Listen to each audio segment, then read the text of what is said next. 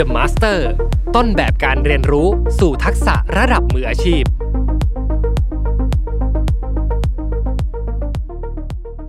จริงๆ แล้วมันจะมี framework นะ ที่จะทำให้เราเนี่ยสามารถจะ balance ความกลัว ความกล้า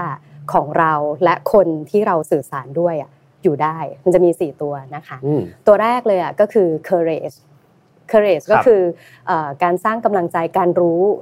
พลังการรู้กำลังของตัวเอง อันนี้ courage เราทุกคนจะต้องมี ตัวที่สองก็คือ compassion compassion ก็คือเราเมตตาเรารักในคนรอบข้างของเรา เรารู้ว่าเขามีคุณสมบัติยังไง อย่างที่ 3 ก็คือเรื่องของ connection เป็นสิ่งที่อยู่ตรงกลางที่จะเชื่อมตรงกลางได้นะแล้วอย่างสุดท้ายเนี่ยก็คือเรื่องของ vulnerability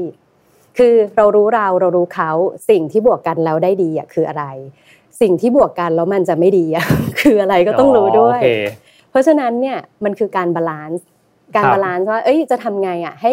เราอยู่กับคนคนหนึ่งได้ โดยที่เขาก็เป็นธรรมชาติของเขา มีทั้งจุดที่เขากลัว จุดที่เฮ้ยมาลองกล้าด้วยกันไหม แล้วสุดท้ายมันจะสร้างไอ้ตรงที่เป็นอนาคตได้ไอ้ตรงอนาคตตรงเนี้ยมันเกิดจากการที่เรายอมรับทั้ง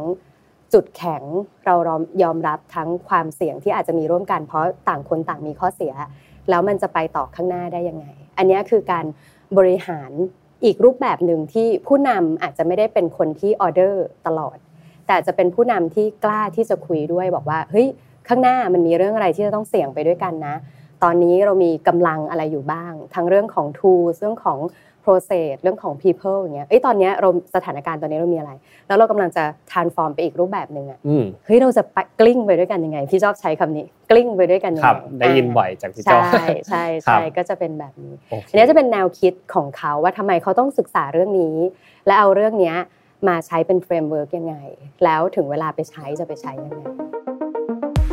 The Master ต้นแบบการเรียนรู้สู่ทักษะระดับมืออาชีพ